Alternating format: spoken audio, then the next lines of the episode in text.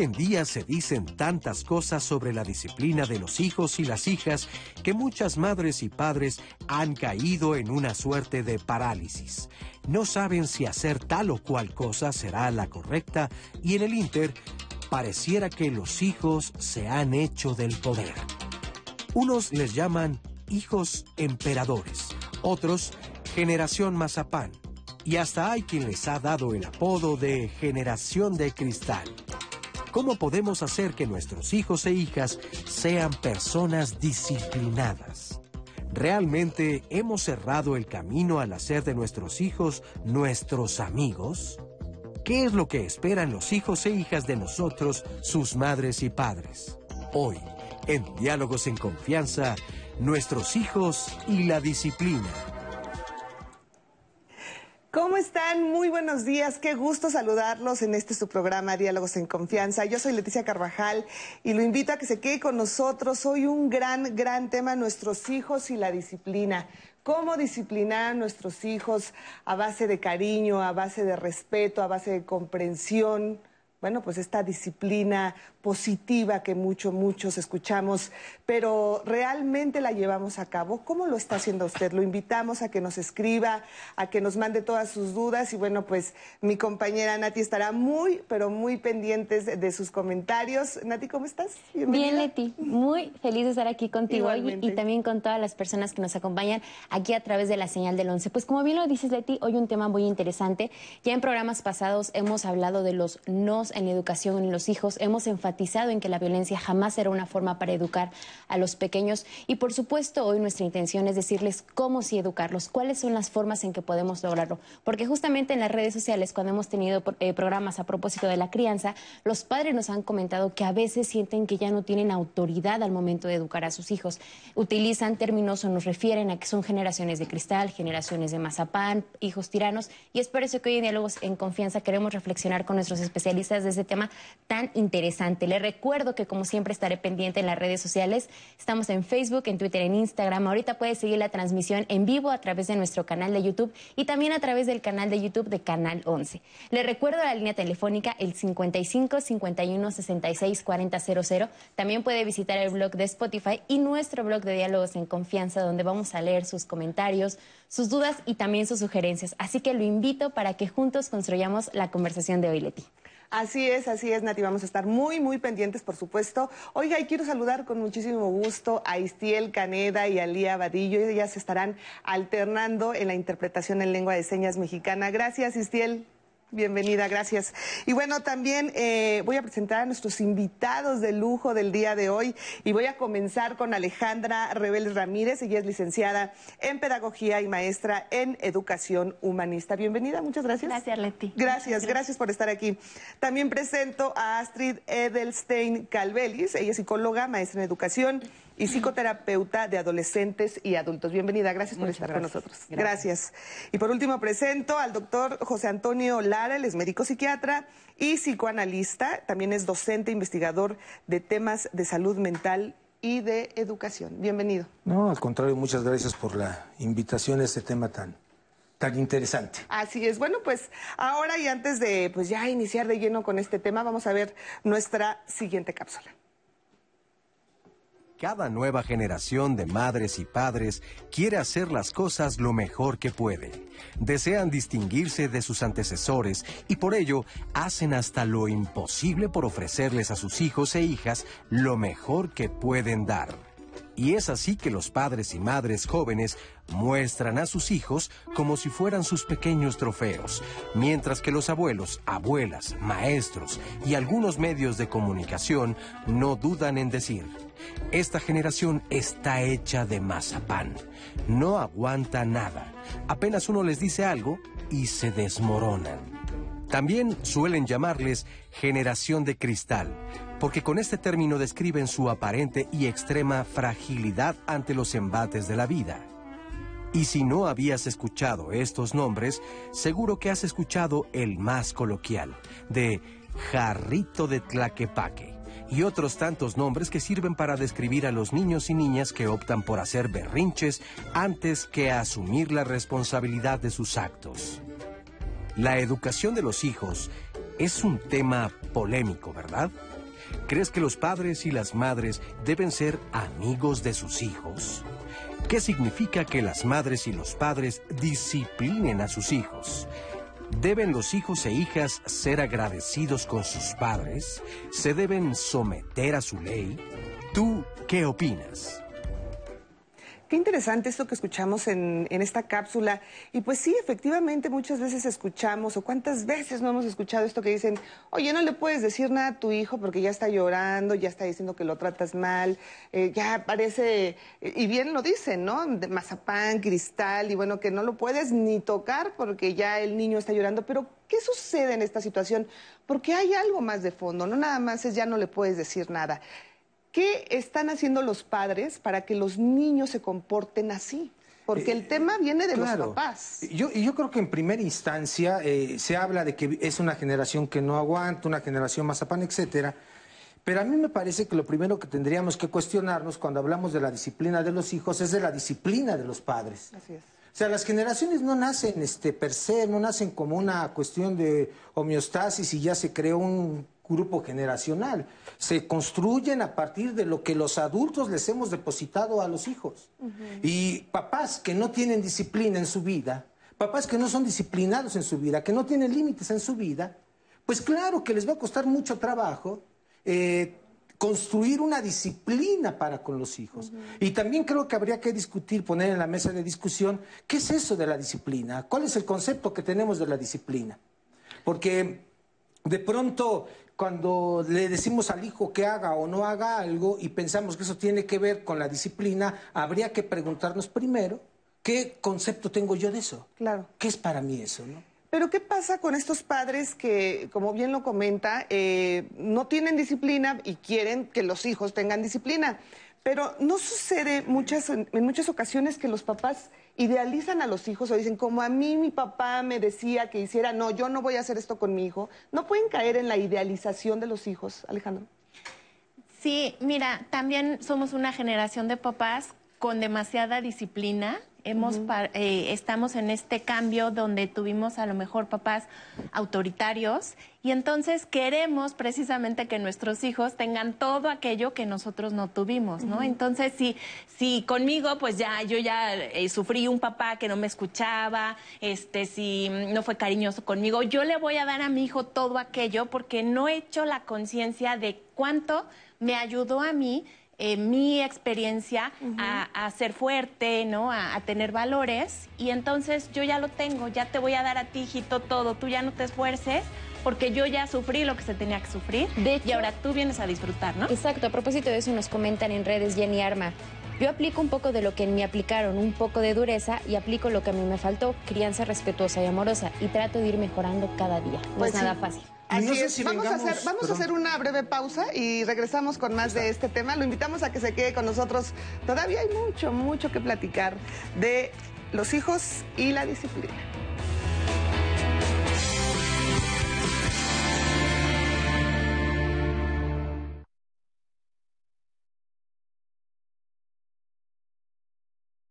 Luz Alejandra Martínez Delgado Desapareció en el municipio de Nuevo Laredo, Tamaulipas, el 12 de enero de 2010. José Guadalupe Arredondo Hernández desapareció en el municipio de Guadalupe, Nuevo León, el 22 de junio de 2010.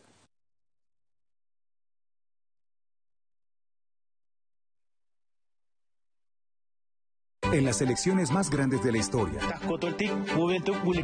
Orientación sexual, identidad y expresión de género. Edad, nivel educativo. Condiciones de salud o discapacidad. Tenemos derecho a participar y a votar. Porque nuestro voto cuenta igual. El INE garantiza nuestra participación con protocolos de atención y medidas sanitarias. Sin ninguna diferencia y en igualdad de condiciones. El 6 de junio, el voto sale y vale. Contamos todas, contamos todos. INE. No es para quedar bien con el electorado. No es por aparentar que se cumple la ley. No es para cumplir con lo políticamente correcto. La participación de las mujeres en la política debe ser paritaria y ejercerse en condiciones de igualdad en todos los niveles de gobierno. El INE promueve nuestra participación y garantiza nuestros derechos políticos y electorales. Para que la democracia sea plena, contamos todas. Contamos todos. INE. Somos la nueva fuerza política de México. Llegamos para impulsar la fuerza de las y los jóvenes, la fuerza de las mujeres y la igualdad, la fuerza del medio ambiente. No somos ni de izquierda ni de derecha, somos centro progresistas. Somos el partido de la fuerza de miles de mexicanas y mexicanos, como tú y como yo. No venimos a pelear, sino a construir con fuerza. Súmate y lograremos con fuerza un México que es más grande que sus problemas. Fuerza por México, el partido fuerte de México.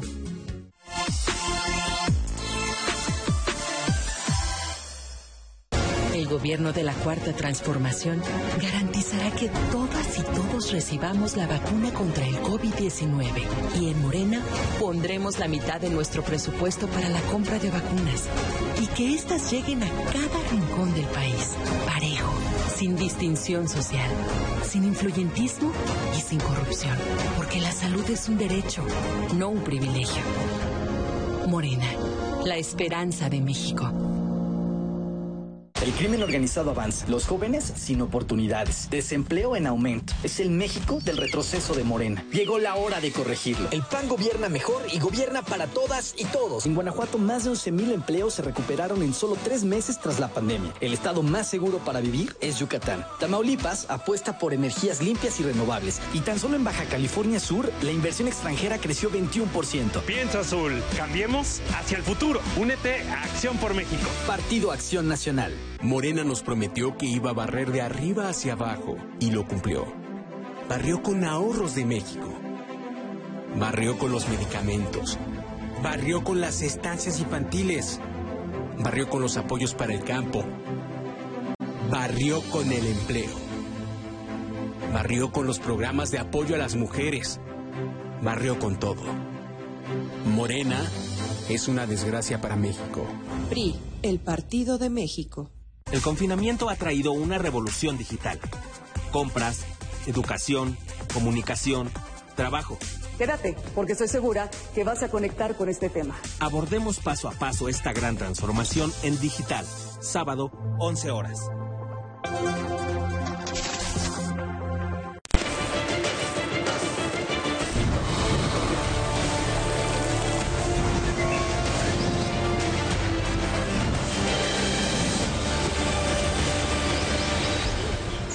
Bienvenidos, esto es Cada Hora en la Hora.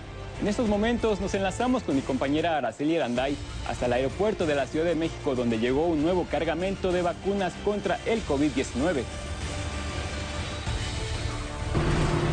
Hola, ¿qué tal? Muy buenos días. Comentarte que el eh, quinto cargamento con un total de 439.725 vacunas arribó aquí a esta pista número 42 de la zona de aduanas del Aeropuerto Internacional de la Ciudad de México.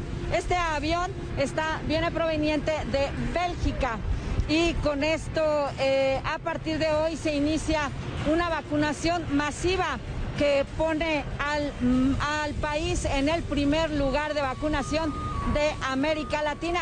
Así lo dijo el canciller Marcelo Ebrard cuando hizo la recepción de este biológico.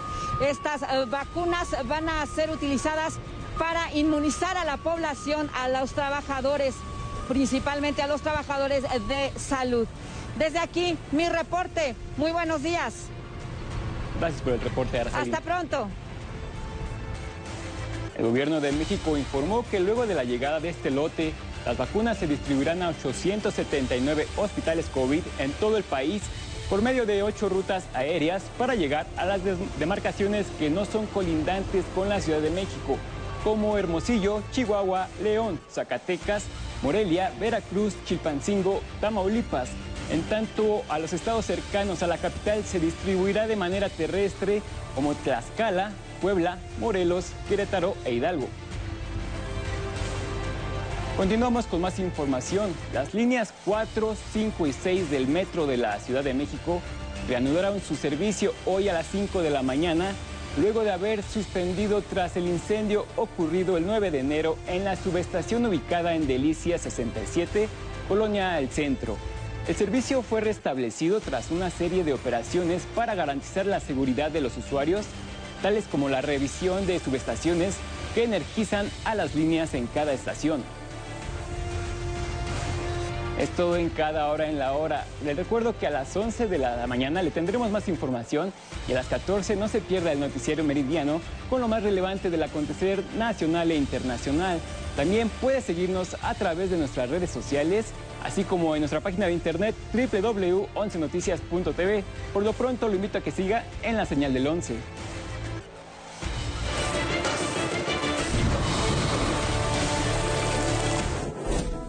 La vocacional me ha dado experiencias increíbles. He aprendido de mis profesores, he formado nuevos amigos y sobre todo ha formado mi carácter. Gracias a el nivel de exigencia que tiene la escuela. Represento al equipo de voleibol, en el caso femenil. El deporte es un medio de desestresarte. Aprendes también cómo lidiar con personas de diferente carácter, ya que en el deporte cada quien expresa sus sentimientos o emociones de diferentes formas y tienes que aprender a ser tolerante con ello.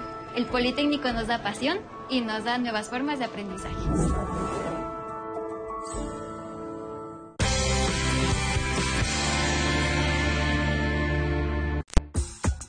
Tengo 32 años y mi hija tiene 8 años. A veces me siento sola cuando la gente me intenta decir cómo educar a mi hija. No entienden lo que es. Desde que tiene un año empezó con los berrinches y cada vez son peor. He pensado que quizás sea falta de dedicación, pues no tengo mucho tiempo para jugar con ella. Para una madre joven como yo que trabaja y estudia, he sentido muchas veces que ella me limita, pero también sé que ella necesita atención, ya que quien la cuida es mi mamá. Yo solo la veo un rato por las noches, mi mamá me culpa por consentirla de más y no ponerle límites. Ella me dice que le dé una nalgada, pero yo le digo que así ya no se educan a los hijos. Yo entiendo que mi mamá hace su mejor esfuerzo por cuidar a mi hija, pero ella debe de respetar mis decisiones. Yo siento que mi hija no tiene límites porque hay dos personas que la están educando. Y mi miedo más grande es que cuando sea adolescente sea una hija rebelde.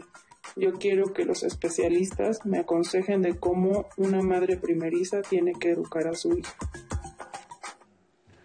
Pues sí, la culpa, la culpa que sienten muchos papás por la cuestión del trabajo, por la cuestión de que puede ser madre soltera o papá soltero, de que no les dedicas el tiempo que uno a veces piensa que es el necesario para poder pues tener eh, tener o darle esa educación a tu hijo y esto es lo que escuchábamos en este testimonio que agradecemos muchísimo y mucha gente nos está preguntando, a ver, vamos a comenzar, ¿qué es la disciplina? La disciplina es poner, digamos, una estructura, un límite, una responsabilidad, eh, horarios, por ejemplo. ¿no? Eh, al final, nosotros educamos con el ejemplo y si nosotros, como decía el doctor, si nosotros no tenemos disciplina en casa de levantarnos a cierta hora, de hacer la comida o de hacer las, las tareas eh, domésticas antes de ir, por ejemplo, al trabajo, etcétera, nosotros no estamos ejemplificándole a nuestros hijos ese tipo de situaciones. Hay mucha diferencia entre una disciplina, digamos, agresiva a una disciplina con límites y con estructura que les va a evocar a los eh, hijos eh, de dónde pueden tomar ciertas situaciones y dónde, por dónde pueden pasar, ¿no? Hasta dónde pueden estirar la liga, siempre les digo yo a, a los papás de mis pacientes, ¿no? Eso sería la disciplina.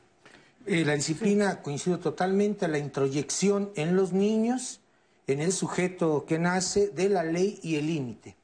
El niño entonces, conforme va creciendo, va dando cuenta que no todo se puede en la vida, que siempre hay un alto, que siempre hay un basta, que no se puede, por ejemplo, tener todos los juguetes del mundo, etcétera, etcétera, etcétera. Esa sería la, disciplina. Lograr fortalecer más técnicamente a la, aquí tal vez psicólogos, compañeros psiquiatras, neurólogos que nos escuchen, fortalecer internamente la parte preconsciente del ser humano, que es la que se encarga de la ley y el límite. Y eso solamente puede ser posible en la construcción de la disciplina cuando la función del padre, que es la función de la ley, está trabajándose en una casa. Y antes de que se me pase, no se sientan culpables, mamás que tienen que irse a trabajar, papás que tienen que irse a trabajar, no se sientan culpables no es el hecho de que se vayan a trabajar lo que pudiera provocar que un hijo tuviera o no tuviera disciplina. Incluso recuerden ustedes que el trabajo pudiera funcionar como una especie de nombramiento de la ley para construirle la disciplina a un hijo. Daré un ejemplo rápido. La mamá le dice al hijo o a la hija, ¿sabes qué? Me tengo que ir a trabajar, porque si no trabajo no comemos. Así que no le prendas a la estufa, eh, si viene alguien no le abras, cualquier cosa te comunicas conmigo por teléfono. Y mamá se va a trabajar. Y el niño se queda pensando, ¿a quién quiere más mi mamá que a mí? Y el niño se contesta en esta lógica infantil al trabajo. Luego entonces el niño se vuelve muy trabajador para que mamá lo quiera como quiere al trabajo. ¿Sí? Es decir, de una forma u otra, incluso el trabajo de la mamá estaría funcionando como una función de la ley para ese pequeño. Así que no se sientan culpables por eso. Un niño indisciplinado eh, no necesariamente podríamos eh, estigmatizarlo a partir de que nada más tuviera papá o que tuviera mamá. Nada que ver. No, pero por ejemplo, en este testimonio que escuchábamos decía que eh, no le gusta que la mamá le, reprenda ¿no? al hijo, porque pues le dice la mamá, oye, debes de regañarlo, me hizo esto, no está obedeciendo. Y ella dice, no, yo no lo hago porque yo me siento culpable, porque yo no estoy con él, porque le falta hablar. ¿Qué sucede en estos casos? Porque hay mucha gente que, que se ve en la necesidad de dejarle a los hijos, a los abuelos, a los tíos, a los primos, y cuando llegas, pues obviamente quieres darle todo eso porque piensas que los estás dejando mucho tiempo. ¿Cómo hacer para tener ese equilibrio y también respetar, eh, pues tal vez en este caso, lo que digan los abuelos? Mira, cada uno de los hijos llega en un contexto, ¿no? Llegan eh, a nosotros, ya sea a mamá, abuelitos, a veces este, los cuidadores, ¿no? Eh, a veces es solamente papá el que está en casa, pero nos llegan y nosotros somos los responsables de ellos, ¿no? La verdad es que un niño no viene y puede él manejar el coche y decidir hacia dónde va a ir, qué, va a comer, a qué hora se va a dormir. Tenemos que asumir nuestro papel de autoridad y somos quienes precisamente le damos esta contención, esta guía, ¿no? Por eso hablamos de, de disciplina, es como dar estos límites, este espacio donde él se pueda desarrollar de la mejor manera así sea una mamá solita, mamá junto con abuelitos, en fin, sí debe de haber una comunicación y una claridad de que somos la autoridad, somos los responsables de que este niño no solamente ahorita sea feliz, todos queremos que nuestros hijos sean felices, ¿no? La mayoría. Ese es nuestro objetivo, que sean felices. Pero quiero que sea feliz ahorita, que está comiendo dulces, que, este, que le encanta ver las caricaturas, en fin, o quiero que sea feliz en su vida, Quiero que sepa realmente salir adelante ante cualquier adversidad, que logre sus metas. Entonces, cuando como adultos, abuela y madre, o madre y padre, en fin, los que estén siendo responsables, tienen muy claro que nos toca dirigir y guiar a este niño hacia su plenitud, entonces nos podremos poner de acuerdo. Bueno, yo soy muy exigente, a mí esto no me gusta, yo prefiero que, que este, el niño, no sé, no, no diga groserías, no me falte al respeto, yo trabajo todo el día. Cuando eh, mi hija era chiquita, yo era muy, pues, pedagoga, ¿no? Eh, muy disciplinada. Llegaba mi esposo al trabajo y yo le decía, no, su hora de dormir es a las ocho y ya no la puedes despertar. Y él me decía, oye, yo no la he visto en todo el día, yo tengo ganas de disfrutar a mi hija. Entonces es un ponerse de acuerdo como adultos y decir, ok, se vale, ¿no? Entonces eh, nosotros como adultos ponemos el límite y, ok, tú disfrutas a tu hija, ¿no? Más tarde, pero yo ya estuve todo el día con ella. Entonces él llegaba y a él ya le tocaba este, dormirla, ¿no? La última lechita, pero de forma que, que ambos adultos estemos disfrutando este proceso tan bonito que es la educación de los hijos. Eh, eh, es que es caso por caso, no podríamos generalizar, ¿no? Si tenemos a unos abuelos que tienten culpa por regañar al hijo y la mamá se queja eh, o el padre se queja de que pues de pronto hay una contradicción en torno a las decisiones, vuelvo a, lo que dijimos al inicio del programa, habremos de revisar qué hay con esa mamá, habremos de revisar incluso qué hay con ese papá que está o no está. Si vivimos en una, una, situación así, en donde, por ejemplo, eh, el papá irresponsable, eh, mazacote, que se largó y dejó a la esposa con su, con su hijo, y de pronto aparece en la escena y de quiere ver al chamaco porque dice que es su hijo y ella dice, bueno, pues sí, porque al final del día es su papi y ni modo que le quite a su papi, aunque sea un irresponsable eh, sujeto. Y a partir de esa estructura que estoy narrando, queremos que el niño sea un niño disciplinado, pues es imposible. Porque los adultos tienen un desorden garrafal ahí Entonces, recuerden, la gente que nos está escuchando, el principio de la construcción de la disciplina en los hijos tendría que pasar por la construcción de la disciplina en el adulto. O sea, aquí no hay otra, o sea, no existe, no existe un caso clínico en donde tengamos papás disciplinados, maduros, que crecieron, que se cuestionaron el por qué tener un hijo, por qué no tenerlo, etcétera, y que tuvieran hijos indisciplinados. Eso no existe. Porque la disciplina, o sea, recuerden, es una construcción desde que nacemos. Así es, es el ejemplo que le están dando a los hijos. Ahora, ¿ustedes qué opinan de los padres que dicen, le dicen a los hijos, oye, es que yo soy tu amigo, yo soy tu mejor amigo? Bueno, antes de que me respondas, Astrid, vamos a ver lo que nos respondieron en el sondeo. Ah, claro que sí.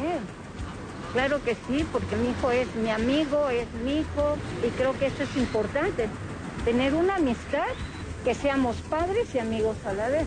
Es, buena idea, es buen, es buen consejo. ¿Por qué? Porque le permitimos a los hijos que ellos tengan confianza de platicarnos algo, algo que puede pasarles en la vida. Sí y no. Sí con límites. No deben de brincar la barrera del respeto. Los padres no pueden ser amigos de los hijos. El, porque el padre siempre va a estarle diciendo al hijo cuál es el camino correcto. Eh, un padre y una madre nunca le va a consecuentar a sus hijos que se porten mal. Sí, claro que sí. Pues porque así uno se da cuenta de lo que ellos sienten y quieren y piensan. Claro, porque es mejor tener, convivir como papá, como amigos y además ser papás de ellos. Sí, claro, con sus limitantes, por supuesto que sí. Este, que nunca pase el respeto y la obediencia. Mis hijos me hablan de usted a mí. Y en un momento yo pensé que estaba, era incorrecto, que me debían de hablar de tú, pero llegué a la conclusión y con ayuda de mi esposo que es lo correcto, ellos deben de tener un límite. Pues sí, yo en lo personal sí me acuerdo que mi mamá me decía, hija, yo soy tu mejor amiga, a nadie le puedes tener más confianza que a mí. Y yo me quedaba pensando, yo no platico con mi mamá lo que platico con mi mejor amiga, ¿no? Y a mí me costaba muchísimo trabajo ver a mi mamá como mi amiga, porque obviamente para mí mi mamá, bueno, pues era un ser pues súper especial, pero que también me disciplinaba, pero que también me educaba. Yo era incapaz de ver a mi madre como, como una amiga. Y bueno, al paso de los años vas entendiendo también el por qué te lo dicen, porque tal vez te quieren fomentar esa confianza, ese decir, oye, no tengas miedo de decirme algo, lo que te sucede, lo que te pasa. Y bueno, ¿es correcto esta forma? Porque también, no sé si muchas veces se caiga en pensar que, ay, es como mi amiga y pierdas como ese sentido de, lo que es ser madre e hijo. Astrid, ¿tú qué piensas? Básicamente no se pueden ser amigos de, nuestros hijos. Eh, los amigos, los pares, los que tienen la misma edad, tienen una función en su vida. Nosotros tenemos como padres una función totalmente diferente. Eh, no es lo mismo tener un ambiente de cordialidad, de comunicación, de confianza, en donde yo pueda estar abierta ante mis hijos para que podamos discutir cualquier tema en familia, a que en realidad seamos una amistad, porque al final yo tampoco voy a tener, digamos, esta confianza de decirle a mis hijos lo que a mí me está sucediendo. Para eso tengo mis amigos pares de mi propiedad. Eh, la autoridad sí tiene como un rango, ¿no? Están los hijos y luego arriba está la autoridad que deben ellos delimitar justamente para que entonces sí haya, digamos, hay una pequeña línea divisoria entre la confianza que yo le puedo dar a mis hijos a que yo ya me vuelva par de ellos y que actúe de la misma manera que ellos. Porque al final soy el adulto que tiene que proporcionar madurez, disciplina, límites, con toda la confianza del mundo, pero realmente tengo ya una labor específica que hacer Mientras que nuestros eh, hijos tienen a sus amigos que están en la misma dinámica que ellos y que pueden pensar de esa manera y los hacen madurar de una manera totalmente diferente. Sí, no se puede todo, ¿eh? hay, que decirle a los papás, no se puede todo eso de los papás que son amigos, es que yo soy amigo de mi hijo, no señor, no se puede. La mamá tampoco. Ahora, eso no significa que los hijos no tengan o no se pueda construir una confianza con los hijos. Por supuesto que se puede construir. Lo único que estamos tratando de, de tener muy claro es que no podemos estarles mandando a los hijos estas ideas confusas en donde de pronto el hijo ya no sabe bien a bien a quién se está dirigiendo. Estos papás que se ponen a, a, cotorrear y a chupar con, chupar en el término coloquial, a eso me refiero, no, no quiero que suene como una grosería, eh, que se ponen ahí como los eternos adolescentes a estar cotorreando con los hijos y que a veces ni siquiera les dejan a los hijos vivir su espacio con los amigos. Yo creo que ahí tendríamos que estarnos cuestionando muchas, muchas cosas, ¿no? Repito, no significa que los hijos no tengan confianza o que no se, no se acerquen a los padres a preguntarles cosas, cuando los papás ocupan ese lugar simbólico del padre.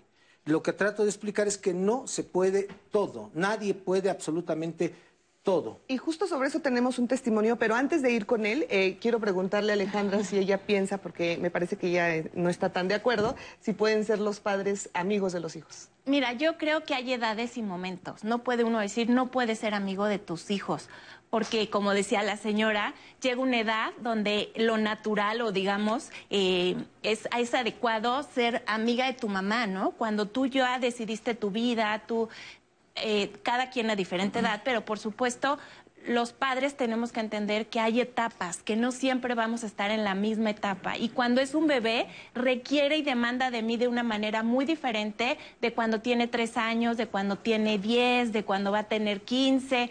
Entonces, ponernos en nuestro lugar de padres. Padres solamente va a tener una mamá y un papá, ¿no? O autoridades tiene muy pocas. Amigos, en realidad, como decían, pues hay muchos. Y los niños, yo te puedo decir en el colegio, los niños están de veras ávidos, o sea, necesitan autoridad, necesitan que mamá se ponga en el papel de mamá. O sea, no quiero yo como hijo tener que ser el sustituto de mi papá cuando mi papá no está. Por favor, no me des esa carga. Los niños de ahora les estamos dando mucha responsabilidad. ¿A qué hora quieres dormir? ¿Qué escuela quieres ir?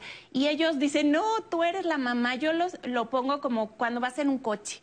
Ahorita nos toca ser el piloto, el copiloto y los hijos deben de ir atrás. Y eso no lo debemos de perder Va a llegar una edad donde a lo mejor sí se van a cambiar los papeles y nuestros padres van a ir atrás y nosotros como hijos nos convertimos incluso casi casi este papás de nuestros papás. Por eso cada etapa tiene su momento y hay que ponernos en nuestro lugar porque nadie nos va a sustituir. Entonces sí podría depender de la edad ser padres a una edad y ser amigos a otra. Yo tendría, perdón, yo tendría mis dudas. O sea, es que entonces tendríamos que entrar a definir qué es eso de la amistad. Porque si alguien me dice, la amistad tiene que ver con la confianza, ah, entonces diría, pues sí podemos, por supuesto, entonces ser amigos, ¿no? Creo que habría que definir qué es entonces, qué es eso de la amistad. Yo específicamente a lo que me refiero es que yo no puedo considerar a un sujeto adulto que tenga comportamientos de adolescente cuando tiene que marcar una línea y un límite en relación a ese hijo que posiblemente esté atravesando un momento confuso en su historia. O sea, ahí no entra el asunto de, jugar a la amistad porque a lo mejor el adolescente en aras de acceder al grupo social al que pertenece o en aras de querer construir una colectividad, eh, por supuesto que le comenta al amigo una cosa y el amigo hasta le pudiera decir, ah, sí, está bien, vamos a hacerlo, ¿por qué no? Eh, en ese sentido pienso la, la, amistad que tienen los hijos con gente de su entorno, de su edad, ¿verdad? Pero imagínense ustedes a un papá, una mamá que dijera, sí, ¿por qué no? Eh, sí, es la edad de la punzada, así debe de ser. Soy tu amiga, adelante hijo, después ya vas a enmendar el camino. No, los hijos en este país, eh, por lo menos en este país, me parece que sí necesitan, no autoritarismo, no estoy hablando de eso, sí necesitan tener muy claro que hay un adulto ahí que puede hacerles ver, fíjense, ni siquiera estoy diciendo que les diga eh, de manera no y así no, porque no y porque a mí se me antoja que no, no un adulto que les pueda hacer ver las cosas en relación a una manera diferente a como tal vez los amigos se las puedan hacer ver. Tal vez esa parte me, me refiero, ¿no? Yo creo que cuando se trata de educar a un hijo no puedes ser amiga de tus hijos. Cuando ya entonces, eh, como dice Alejandra, puedes, eh, digamos, ya llevas tu camino adelantado, ya tienes tus propios hijos, a lo mejor y ya hay una mayor comunicación y eh, como decía el doctor, eh, habría que definir en realidad lo que es ser eh, amigo, porque podemos tener mucha confianza con mamá para poder platicar acerca de los temas de nuestra pareja, de nuestros propios hijos, de cómo queremos que también ella nos, nos ayude a educarlos pero ya la amistad como tal, en donde ya hay una confianza, donde ya hay unas cuestiones eh, de eh, tener, eh, digamos, de, decirles cosas mucho más privadas, creo yo que nunca se va a llevar a cabo o no debería de llevarse a cabo de esa manera. Cada quien tiene su parte cómo actuar en la familia. Muy bien. Ahora, vamos a ver el siguiente testimonio, lo vamos a ver de acuerdo a lo que nos decía el... Bueno, muy bien. Vamos, vamos a escuchar este testimonio que tiene mucho que ver con lo que nos decía el doctor. Tengo 19 años, estoy en la universidad, estoy estudiando la carrera de Derecho. Hace un año me salí de mi casa, pues decidí salirme de mi casa porque mi mamá me ponía muchos límites y pues mi padre nunca le decía nada sobre esos límites que ella me ponía. Pues los límites que me ponía ella eran mm, un poco absurdos porque me quería en la casa a las 8 ya que pues yo salía a las 9 de la universidad y era imposible y eran límites pues ilógicos, ¿no? Que no podía llegar a las 8 a mi casa si a la escuela salía a las 9. A mi edad le pregunto a mi padre por qué mi madre me pone esos límites, ¿no? Y él me comenta que desde pequeño me limitaba mucho de gatear, de ensuciarme, eh, muchas cosas y pues siento que desde chiquito me protegía mucho. Ahorita en la actualidad pues ya estoy un poco grande, siento yo, que ya para que me suelte un poco, pero pues esos límites pues no me permite, por eso decidí salirme de mi casa. Pues me sobreprotege mucho, ya que soy su primer hijo, ya que con mi hermano pues lo veo, lo deja salir, luego no llega a casa y pues llega luego oliendo alcohol y pues no le dice nada. Y yo mm, llegaba, no sé, a las 9, 10 y ya me super regañaba, era sobre protectora. Mi padre estuvo de acuerdo que me saliera de la casa para evitar pues las peleas con mi mamá que teníamos y él me sigue dando dinero y lo que quiere es que esté mi mamá bien por su salud y que no haga corajes conmigo. Pues siento que mi madre nunca quiso ser como mi amiga, como mi padre que es que le cuento todo lo que me pasa de la universidad, de mi vida social, pues me salí de la casa para ver qué era bueno y qué era malo de la vida. Mi madre siente que voy a ser una mala persona, por eso me pone muchos límites y siento que en la actualidad soy un joven responsable y no he hecho pues malas cosas. No sé por qué siento que hay mucha diferencia entre mi hermano y yo si los dos somos sus hijos. Bueno. Pues aquí está este testimonio. Qué interesante lo que escuchamos de este joven. ¿Y qué es lo que sucede? Porque es, es esto que escuchamos en el testimonio cuando entre los padres, padres se desacreditan, cuando la mamá está diciendo una cosa y el papá está diciendo otra, y entonces el hijo piensa que el papá es el amigo y que la mamá no. ¿Qué sucede aquí, Alejandro? Y cada vez creo que hay más esa competencia. Queremos educar a los hijos por mí, por yo sentirme que estoy haciendo un buen papel o por la competencia con mi exmarido, ¿no? Que no que, a ver quién es el mejor de los de los dos y se nos olvida cuál es el fundamento que es el hijo ambos queremos lo mejor para el hijo. En ese momento el hijo está en desarrollo y tiene que sacarlo, eso es la educación, sacar lo mejor de él mismo tal cual él es. Y el hijo es diferente a papá y a mamá. Pero siempre la historia de por qué fui mamá de ese hijo, cómo se dio, dicen que la educación empieza 10 años antes o antes de que nazcan ahí los especialistas, los hijos, ¿no? Proyectamos nuestra historia, nuestros hijos, dice este, eh, Marta Alicia Chávez son nuestro espejo. Entonces, aunque yo sea pedagoga y tenga muy claros los conceptos de qué es la disciplina, con cada hijo me proyecto de una manera muy personal. Entonces, papá refleja su historia y mamá refleja su historia. Por eso dice, con cada hijo es diferente. Habrá que ver cómo fue la historia y precisamente la culpa nos estorba muchísimo para educar. Yo digo que lo que más nos estorba para educar es estas culpas no manejadas que traemos y que proyectamos en nuestros hijos. Sí, o incluso no sé si podríamos poner en la mesa de discusión si todos los papás quieren lo mejor para sus hijos. ¿eh? Yo creo que la realidad a veces clínica nos deja ver que hay mucha gente que en realidad no quería hijos y cuando los tuvo los quiso muertos de una manera u otra. A ver, regreso al testimonio que acabamos de ver. Miren, eh, es una irresponsabilidad que el papá no se ponga de acuerdo con la mamá. aquí, por favor, mamás, o sea, en este país hay mucha madre, pero poco padre. O sea, el problema si a mí me preguntaran el problema que tiene este país en relación a la delincuencia, en relación a las adicciones, diría yo, es un problema que tiene que ver con la ley. Y la ley tiene que ver básicamente con la construcción que hace el papá en una casa. Pero si tengo un papá que no se hace responsable de las decisiones, y en lugar de sentarse con su compañera a discutir, a platicar cuál es o qué se tendrá que o cómo se va a guiar a ese hijo, se dedica a darle coba al hijo y a que este hijo vea que la mala es la mamá, pues olvídense, el papá está siendo un irresponsable en relación a que no quiere asumir el asunto de la ley y lo está dejando que la mamá lo asuma. Aquí es muy importante para las mamás que nos están escuchando. Si usted está casada y vive con el sujeto, por favor, todas las órdenes que le dé a su hijo, déselas a nombre del padre.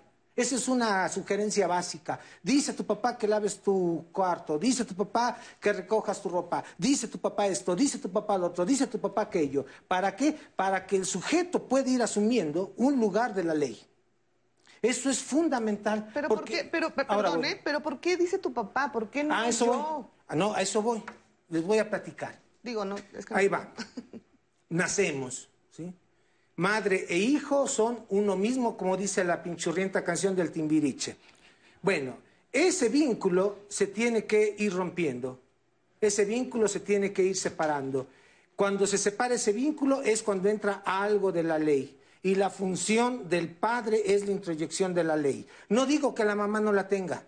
Lo que trato de explicar es que la mamá no puede estar eh, asumiendo toda la vida y todo el tiempo el asunto de la ley tiene que permitir que entre la ley del padre. Claro. Ahora, esto por eso digo, cuando el papá dijéramos no quiere asumir la ley y toda la responsabilidad, como pasa en muchos hogares mexicanos, se le deja a la compañera mujer, en donde ella es la que tiene que checar las tareas, en donde ella es la que se tiene que pelear con los hijos, en donde ella es la que le tiene que poner todos los hábitos que quiere construir en el pequeño, y el papá simplemente se presenta los fines de semana o llega muy noche el pobrecito hombre cansado y pareciera que no puede asumir el asunto de la ley, incluso cuando le dicen algo, él dice que él está muy cansado y que lo que quiere es disfrutar a sus hijos porque como toda la semana el pobrecito está trabajando, no tiene tiempo de hacerlo. Entonces, cuando yo les digo a las mamás en, el programa, es fundamental que le digan ustedes a sus hijos, dice tu papá que, es para traer simbólicamente la función de la ley a la casa y el papá tiene que hacerse responsable de eso. En redes nos están compartiendo, tal vez antes de ir a corte nos dice Samantha Cobos, ¿y por qué la responsabilidad de la irresponsabilidad del papá en la educación no la toma él? Porque la mujer. Claro. Pero lo ideal no sería, digo, yo no soy especialista, obviamente, yo pregunto. Astrid, ¿no sería lo ideal hablar como pareja y decir, a ver, las reglas van a ser así y cuando tú des una orden, cuando tú des una disciplina a nuestros hijos, vas a tener el apoyo 100% mío y mis hijos van a saber que cuando tú das una orden está absolutamente respaldada por ambos. No sé, me responden al regresar del corte. Vamos a hacer una brevísima pausa y regresamos con más de este tema y también vamos a regresar a leer todos sus comentarios.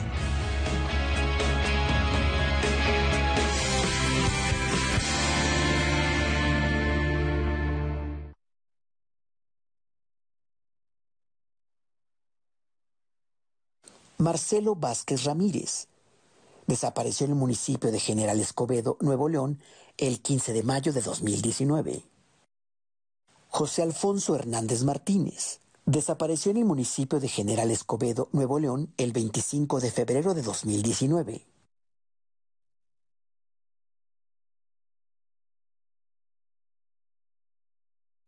Tener el mejor sabor es cuestión de prueba y error. No lucen muy bien. No me sabe a carne. Creo que le pusimos demasiadas cosas. Después de varios intentos, la consistencia y la forma perfecta se encuentran.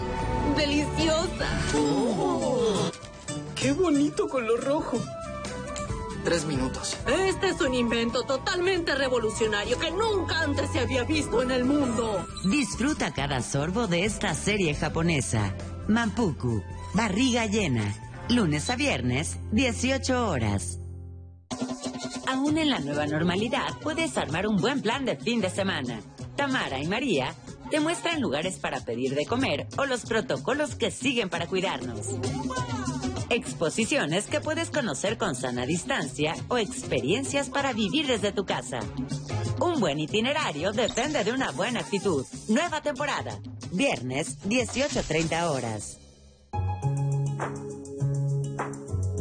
Clasificación A. Contenido apto para todo público.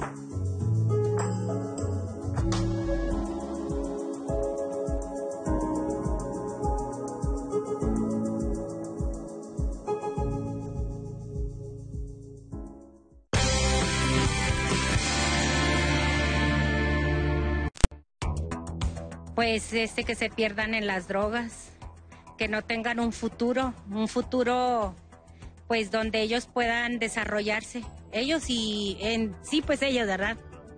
Ah, pues muy mal porque luego van por malos caminos, malos caminos que agarran a ser drogadictos, rateros y además no ser una persona buenas para la vida, tener familia, tener hijos, educarlos, todo eso pues este, que se nos desbalaguen o que ellos hagan su voluntad a temprana edad.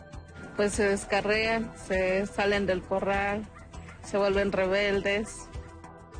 Muy fácil la delincuencia de ahorita. ¿Por qué? Porque no tienen respeto, no tienen valores por los mayores, no saben aceptar un no por respuesta. Y pues sí, los perdemos. Tristemente pocos son nuestros hijos que llegan a hacer una carrera universitaria, en primer lugar por la falta de valores y principios y en segunda también, no menos importante, la falta del apoyo económico. Y bueno, pues eh, hay muchísimos comentarios en redes sociales y los queremos leer. Así es, Leti. Miren, les comparto un condensado de lo que nos han dicho en redes. En cuanto al tema que estábamos tocando de la amistad, les comparto dos de las posturas. Mezcli Yogualitzla nos dice, hola a todos, considero que no es lo mismo ser amigo de mi hijo que ser amigable con mi hijo. De otra manera, el hijo puede malinterpretar y perder el respeto y no reconocer la autoridad del padre o de la madre. Nos comparten en un testimonio una mujer que nos dice, yo siempre le dije a mis hijos, antes que tu mamá, soy tu amiga, porque así yo me bajaba a su nivel y me contaban todo lo que pensaban y decían. Así yo me enteraba de cualquier problema que ellos tenían y les decía que la única persona que te va a ayudar a resolver el problema de la mejor manera es tu mamá. ¿Cuántas veces los niños tienen bullying y no lo dicen? Yo sí estoy de acuerdo en ser amigos de los hijos. Yo tengo tres hijos y tres nietos y me llevo de maravilla. Soy amiga y me respetan como mamá. En otro comentario nos dice Jessica García, mi hija la más pequeña prácticamente la crió mi mamá y siempre apoyé las reglas y límites que mi mamá decía y así mi hija vio que yo también respetaba lo que decía su abuelita de este testimonio tal vez podríamos también abordar aquellos casos en que los padres tienen que salir a trabajar, dejan la crianza hasta cierto punto en mano de los abuelos, pero ¿qué pasa cuando no estás de acuerdo? O cuando el estilo de crianza que tú quieres tener en tu hijo no es el que tus papás están adoptando y ahí empiezan como choques y obviamente a los niños se les empiezan a cruzar las órdenes. En otro comentario nos dicen, yo me hice cargo de la mayoría de las situaciones con mis dos hijos. Su papá solo por las noches los envía y a veces dormidos. Yo trabajo. Me trataba de dar tiempo hasta para ir a juntas y festivales. Aún así mi hija segunda siente que está sola. Siente que no le pongo atención, a pesar de que trato de darle tiempo y atención, escucharle, etc. Ya hemos ido a terapia, pero los terapeutas me dicen que ella no quiere salir de esta idea de que se siente sola. Yo no sé qué hacer porque no quiero que siga victimizándose pero tampoco puedo obligarla si ella no quiere. También este, hay muchos testimonios sobre papás que dicen yo tengo que salir a trabajar y de verdad es que es muy difícil manejar la crianza porque cuando estoy con mi hijo evidentemente lo que menos quiero hacer es regañarlo porque después lo único que voy a representar en su vida es una figura de no estás conmigo y cuando estás conmigo solo son regaños. Y en cuanto a la conversación que tenemos sobre esta idea de, bueno, dice tu papá, nos comparten en redes. Eh, Linda Esther, la mujer no tiene por qué hacerse responsable de la falta de compromiso del papá, es cargarle a ella más responsabilidades. Aime Estrada, entonces el papá como la figura de autoridad y la mamá qué rol jugaría. ¿Y las mamás solteras? Los hijos de hombres viudos o solteros, ¿cómo afectaría el tener este lado de solo tu papá dice que? Tania Rodríguez, los padres desde que nace un hijo tienen que estar al pendiente e involucrarse a la educación. De ahí empiezan a conocer y educar a los hijos. Y muchos nos están diciendo que si podrían aclarar esta idea porque se entiende un poco como que tal vez la palabra de la mamá no tiene valor y solo lo adquiere cuando se le dice o se le antepone él, esta orden viene de tu papá. Bien, sí, hay que aclararlo y trataré de ser lo más breve posible. Bien, eh, la disciplina en los hijos, no importa si se puede introyectar en ellos, si hay papá y mamá, si nada más hay papá o si nada más hay mamá. Eso es algo que tengo que decir muy claro. ¿Por qué? Porque lo que importa no es tanto la figura, sino la función de la ley.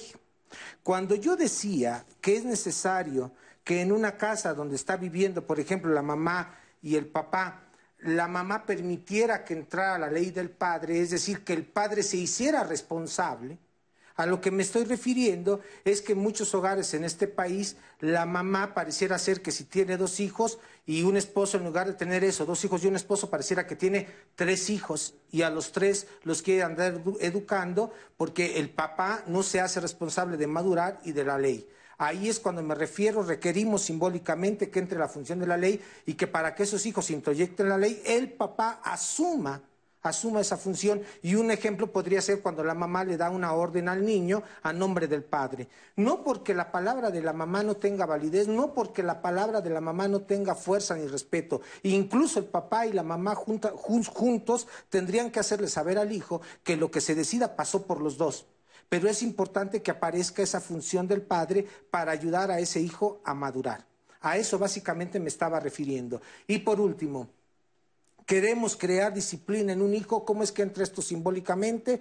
Cuando tenemos a un papá que la ama, la respeta y la desea, y una mamá que lo ama, lo respeta y lo desea. Si se cumplen esas condiciones, vamos a ir construyendo límites y ley en los hijos. Si alguna de esas dos cosas no se cumple, no se va a construir la ley. Y en el caso de la gente que vive nada más la mamá con sus hijos, no se preocupe. Su trabajo, sus estudios, todo lo que usted hace a la par de la educación de su hijo, juegan de función de la ley. Acuérdense del ejemplo que dimos al inicio del programa cuando la mamá se tiene que ir a trabajar.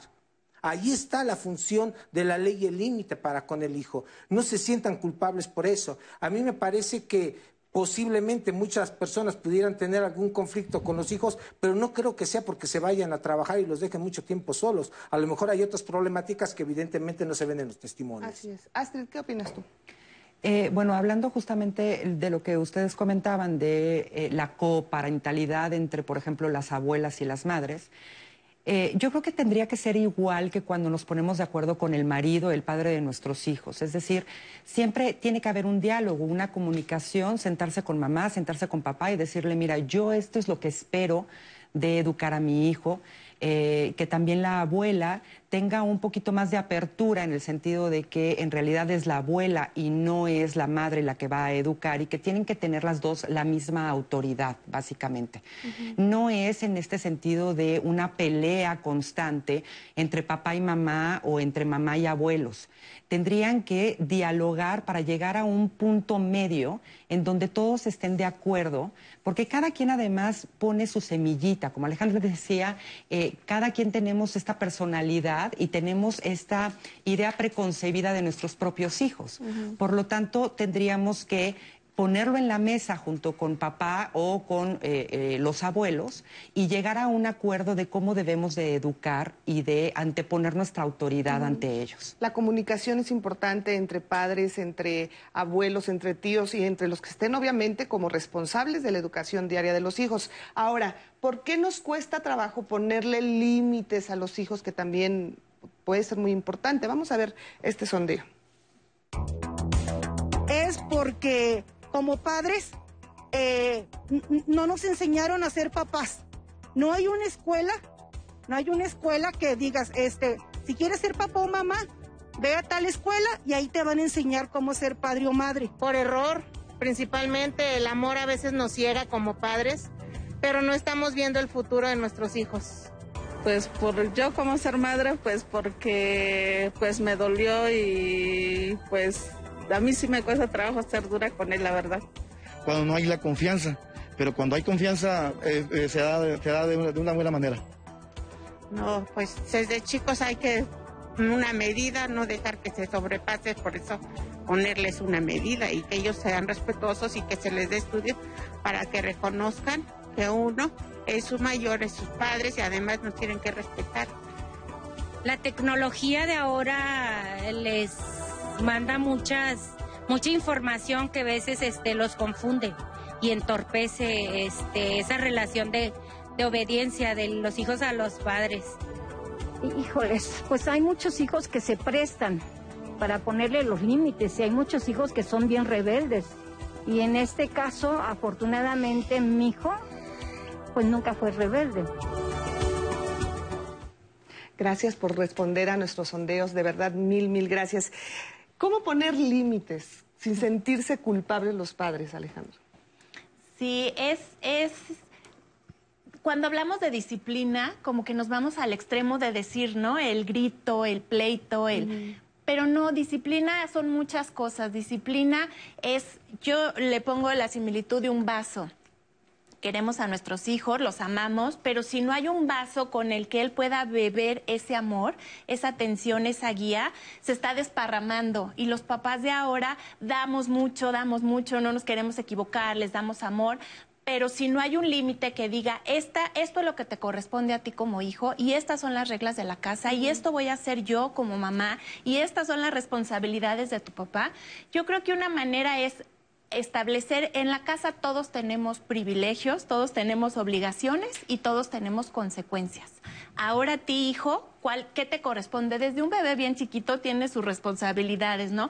Esperar hasta que mamá le dé la lechita, este no puede toda la casa volcarse a que nació el bebé y entonces todos nos vamos a dedicar al bebé. No, él tiene que adaptarse en una casa donde ya hay hermanos, donde entonces, desde chiquitos hasta así, cada edad tenemos responsabilidades y como autoridad ponernos de acuerdo, como decían, ya sea quienes estén de autoridad, qué es lo que espero para este hijo. En esta comunicación, hablar lo mejor y lo que necesita el hijo, no lo que yo necesito o mis carencias que, que suplo a través de mi hijo, sino, eh, pues esto yo creo, uno es comunicación, otra es establecer claramente, mira, los niños en el colegio, aún estando bien chiquitos, si tú les dices qué esperas, cuáles son los objetivos, vas a aprender, ellos solitos se ponen sus límites. En esta vida ellos saben que tienen que vivir los límites. Y los límites, la disciplina que ponemos papá y mamá, es una manera de enseñarles que la vida tiene límites, ¿no? Y si yo no te pongo el límite, la vida te lo va a poner.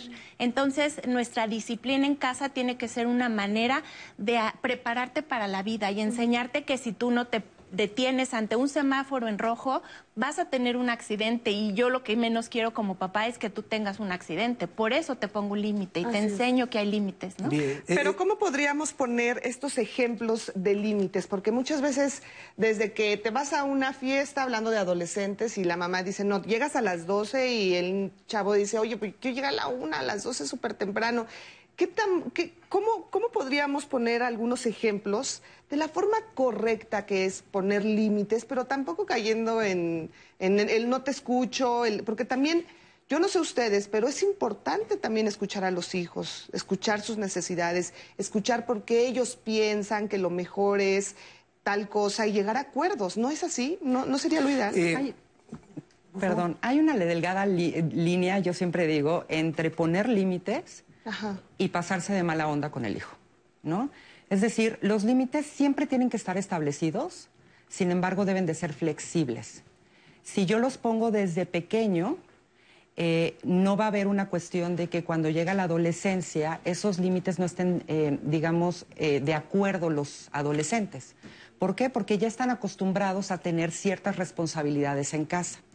A lo que me refiero con el hecho de que sean flexibles es que también mamá y papá debemos de escuchar las razones por las cuales el adolescente quiere ciertas eh, distracciones, por ejemplo.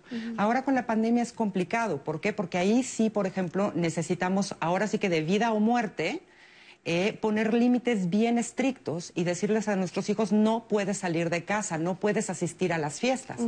Pero cuando vivimos en una vida, digamos, normal, en la nueva normalidad, podemos llegar a un punto también de equilibrio. Yo puedo decir, ¿sabes qué? Yo quiero que llegues a las 12 y si mi hijo me dice, bueno, es que prefiero llegar a la una porque mira, yo vengo de muy lejos o la fiesta está muy lejos y entonces para trasladarme me tengo que salir a las 11 de la noche de la fiesta, a lo mejor y nosotros podemos ser mucho más flexibles y decir, bueno, ok, entonces ni tú ni yo a las doce y media, por ejemplo. Y además, tú tendrías una consecuencia, es decir, si llegas tarde, por lo tanto no puedes ir a la siguiente fiesta. No es castigarlo por ocho años y entonces el niño que permanezca en su casa, sino que tenga una consecuencia que lo haga pensar y reflexionar por lo que hizo.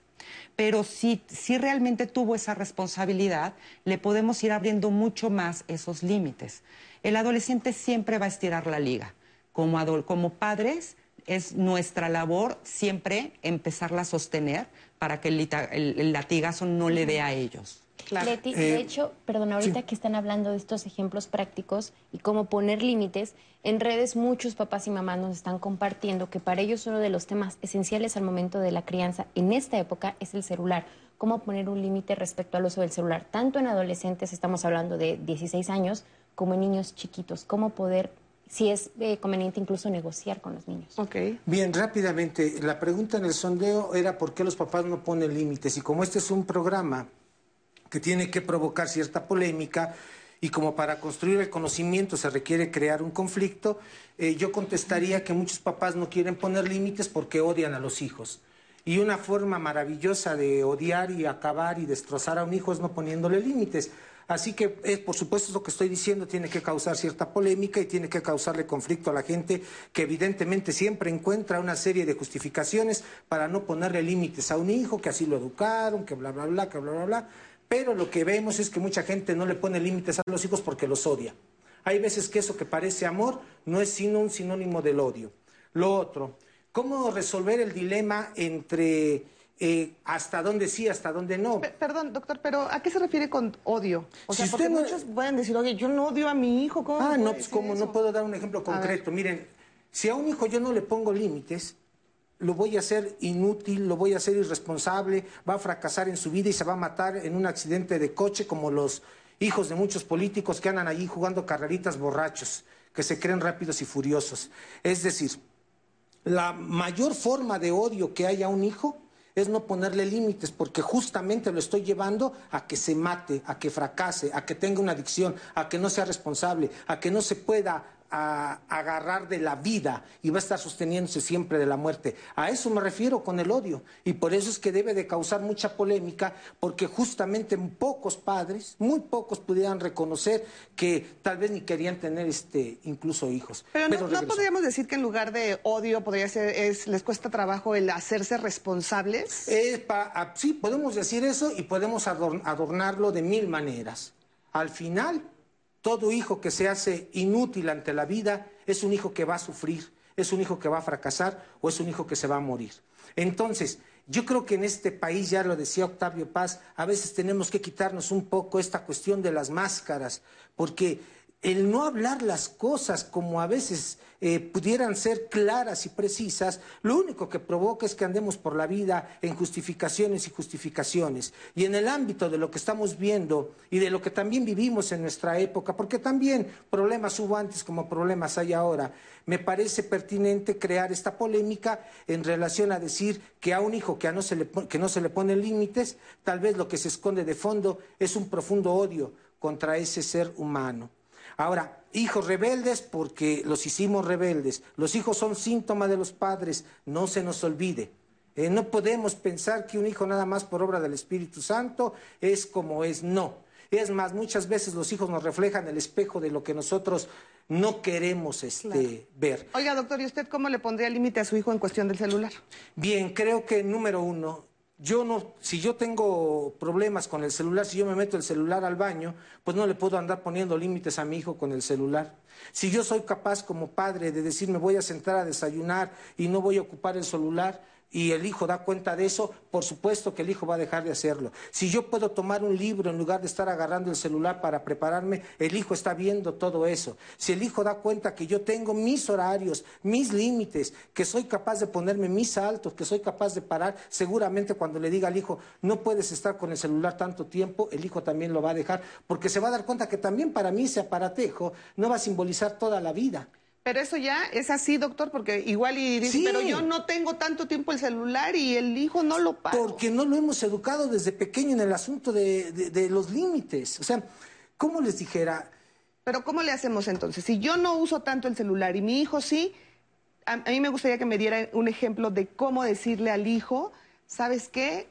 Ya no te voy a dejar el celular o vas a tener horarios ¿De qué forma sería la correcta? Bien, me, invitaron a dar una conferencia para una escuela preparatoria en donde había 500 chamacos que estaban en contra de que se les limitara el asunto del, celular. Mm. Y entonces les presentaba yo un estudio muy interesante que nos refiere cómo es que el uso del celular eh, incapacita intelectualmente a los niños y los jóvenes que están mucho tiempo en él, de manera muy clara y muy precisa. Jóvenes de educación media superior, evidentemente leyeron el estudio y se dieron cuenta que cada que están con el aparatito se están haciendo cada vez menos inteligentes, ¿no?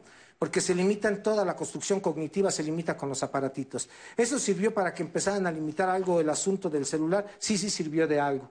¿sí? Pero en el caso de los niños es mucho más fácil. ¿Qué tal que el papá es capaz de sentarse a jugar con él un juego de mesa que a los niños les siguen encantando? Porque no me digan que no les siguen apasionando ciertos juegos de mesa a los pequeños, por supuesto que sí. ¿Qué tal si el papá es capaz de decir, a ver, vamos a pararnos a los que tengan un pequeño pasto, vamos a pararnos a sembrar un pequeño árbol y hacer algo aquí, vamos a hacer una granja colectiva? Por ejemplo. Ese tipo de cosas distraen a los hijos del aparatejo. Pero si el papá está viendo eh, el, Netflix y quiere que el hijo deje de ver el celular, si los papás se sientan a ver la tele todo el día y quieren que los hijos dejen de ver el celular, pues no, no va a funcionar. Definitivamente no funciona. A propósito de esto, nos comparten algunas reflexiones en redes. Amparo Elizabeth nos dice, no es odio, es flojera de los padres, la mayoría a veces de los hombres. No quieren dejar su zona de confort, como por ejemplo ver Netflix, fútbol, hacer actividades X en lugar de estar dedicándole tiempo a los hijos. Eh, Gersinei Santos nos dice, no imponer límites es darle al niño una carta para la destrucción. Y en una llamada, eh, un hombre nos dice, mi nieto de cuatro años hasta hace un año era nieto único y desde que llegó su hermanito se volvió muy agresivo, principalmente con sus abuelas y sus papás. Sería conveniente que le dieran una nalgada. Sin duda alguna, este es uno de los puntos de análisis al momento de hablar de crianza. Ya hemos tenido programas sobre la violencia, lo pueden checar en nuestro canal de YouTube pero en este caso, ¿qué podemos hacer? Así es, vamos a responder eh, al regresar del corte, Alejandra. y bueno, también lo queremos invitar porque regresando del corte vamos a dar estrategias para, pues, para resolver estos temas de disciplina. ¿Cómo le podemos hacer? Bueno, pues esperemos que se quede con nosotros. Después del corte regresamos y por supuesto seguiremos leyendo sus opiniones y sus comentarios son muy importantes para nosotros siempre, siempre y las valoramos muchísimo. Así que lo invitamos a que continúe con nosotros aquí en Diálogos en Confianza. Nuestros hijos y la disciplina.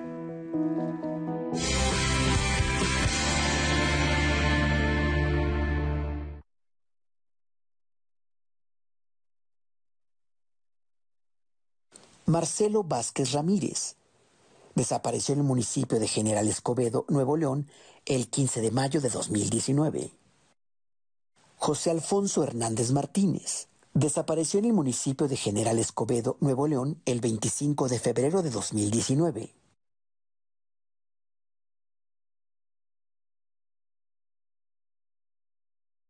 Este país solo funciona con nosotras y nosotros. Lo aprendimos recientemente. Todas las personas somos necesarias para sacar este país adelante. En las elecciones más grandes de la historia hay más de 21.000 cargos de elección popular y solo nosotros decidimos quién nos va a ocupar. Toma tu cubrebocas y sal a votar, que este país lo hacemos funcionar las y los ciudadanos. El 6 de junio, el voto sale y vale. INE. El Tribunal Electoral del Poder Judicial de la Federación protege mi voto. Tribunal Electoral. Puedo participar en política, o sea, puedo votar y ser votada. Tribunal Electoral. Tribunal Electoral. Protege los derechos políticos de las mujeres y evita la violencia política. Tribunal Electoral. Protege los derechos políticos LGTBIQ. Tribunal Electoral. Tribunal Electoral del Poder Judicial de la Federación. Vamos a ir bailando y a disfrutar la vida. Sin importar nuestra edad, siempre hay tiempo para renovarnos. Aprendamos a disfrutar del tiempo con nosotras mismas como personas mayores. Aprender a envejecer. Nueva temporada. Lunes a jueves, 11.30 horas. Domingos, 11 horas. ¡Comenzamos!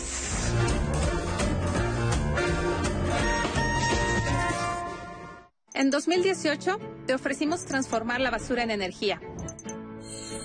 Permiso laboral para acudir a reuniones escolares. Impartir educación contra el bullying. Que las empresas permitan el trabajo en casa e impulsar la adopción de animales de compañía. Estas propuestas ya son ley. Soy Karen Castrejón, una mujer de trabajo. Soy dirigente nacional del Partido Verde y vamos por más. En el Partido Verde cumplimos. Ay, ahorita. Ahorita. Ahorita. Ahorita. Ahora. No dejes al último lo que puedes hacer ahora. Para votar en las elecciones más grandes de la historia tienes que tener tu INE actualizada. Tramítala o actualízala. El último día es el 10 de febrero de 2021. Te vamos a cuidar. Ven con cubrebocas. Contamos todas, contamos todos. INE.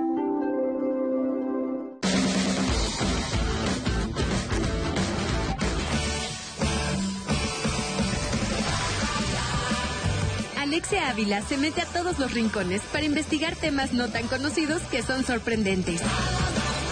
De todo. Lunes a jueves, 18.30 horas.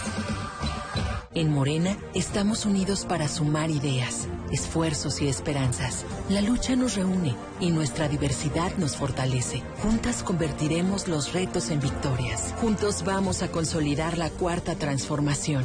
Este movimiento avanza con honestidad y austeridad en el barrio y en el campo, con millones de manos, mentes y corazones. Este partido le pertenece al pueblo. Cuando gana Morena, gana el pueblo de México. Morena. El sol sale para todos. Con propuestas para reactivar la economía. Porque urge invertir en hacer a México competitivo para generar desarrollo. En el PRD proponemos que se les den apoyos a los que perdieron su empleo hasta que lo recuperen. Promoviendo que le compremos a las empresas locales. Trabajamos para reformar el sistema de pensiones para que haya sueldos justos y se revise la edad de retiro. Eso es lo que nos urge a los mexicanos y con la participación de todas y todos podemos hacerlo. El sol sale para todos. Cine del 11 presenta. Lucio Reyes. No lo conozco y seguramente no lo conoceré nunca. Y me parece perfectamente natural que se entregue al sacrificio en aras de su terrible verdad. No seas terco. Acepta que cometiste un error y protesta tu adhesión al Supremo Gobierno. No creo nada. Ni en nadie. Déjenme en paz. Un día de vida. Con Columba Domínguez y Roberto Cañedo. Martes al mediodía.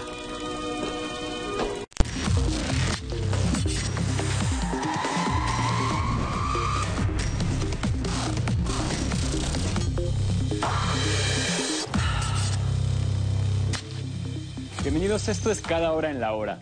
Nos enlazamos con mi compañero Armando Gama, quien nos reporta sobre la reapertura de las líneas del metro de la Ciudad de México que estuvieron cerradas luego del incendio que se presentó el fin de semana en la subestación de Delicias, en la colonia del centro. Adelante, Armando. Así es, David, amigos del 11, ¿qué tal? Muy buenos días. Bueno, pues tal como se había anunciado, el sistema de transporte colectivo Metro de la Ciudad de México, pues ha reanudado operaciones en tres, en tres de las seis eh, líneas que habían resultado afectadas luego del incendio en una subestación del fin de semana pasado. Y en punto de las 5 de la mañana de este día, bueno, pues se abrieron las, las puertas a los usuarios de 34 estaciones que corresponden a tres de las líneas que ya reiniciaron operaciones. ¿Cuáles son? Bueno, se trata de la línea 4 que corre de Martín Carrera a Santa Anita, la línea 5 de Pantitlán a Politécnico, la línea 6 del Rosario a Martín Carrera. Y bueno, solo una recomendación, eh, David, amigos del 11, para los usuarios hay que tener un poco de paciencia porque, pues bueno, la frecuencia de los trenes dura alrededor de nueve minutos en llegar a estación, de estación a estación. Así las cosas, David, amigos del 11, desde el norte de la Ciudad de México. Gracias por el reporte, Armando. Muy buenos días. Continuamos con más información. Los gobiernos de México y Estados Unidos acordaron ampliar un mes más las restricciones de, al tránsito terrestre no esencial en la frontera para evitar la propagación de COVID-19. El cierre parcial será por lo menos hasta el 21 de febrero.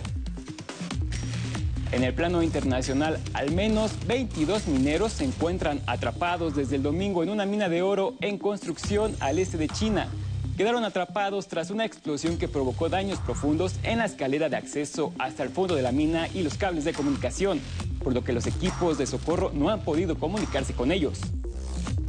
En la cultura, las muñecas otomís conocidas como Lele son una tradición popular. Por medio de la plataforma Contigo en la Distancia, la artesana Margarita Macías Hernández nos explica cómo se elaboran. Este contenido también se puede conocer en la plataforma YouTube en Hecho en Edomex muñecas otomies. Es todo en cada hora en la hora. A las 12 del día le tendremos más información del acontecer nacional, internacional y de la cultura. Y a las 2 de la tarde no se pierda el noticiero meridiano con la información más relevante del día. También puede consultar nuestro portal www.11noticias.tv. Por lo pronto siga en la señal del 11.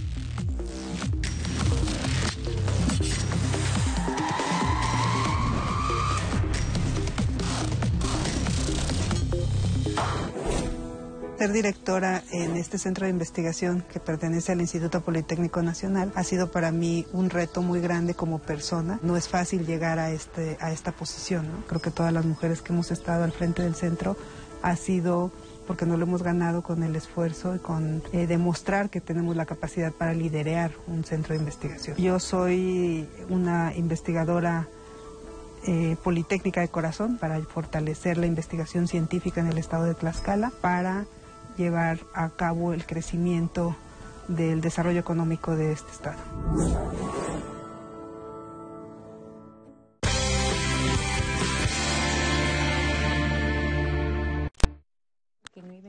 Sí, pues, por ejemplo, yo les digo a estos, a, mis hijos, que para lograr algo en la vida siempre hay un orden, un orden en el cual este, debemos de sujetarnos, en el cual, por ejemplo, yo como padre al hijo, yo tengo mis obligaciones para ellos. Y ellos como hijos tienen sus responsabilidades.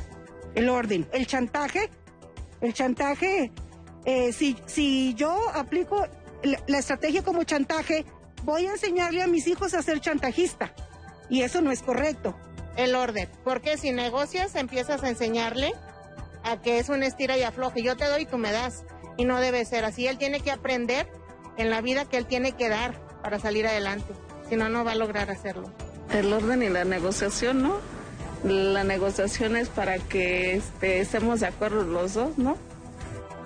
Orden y negociación.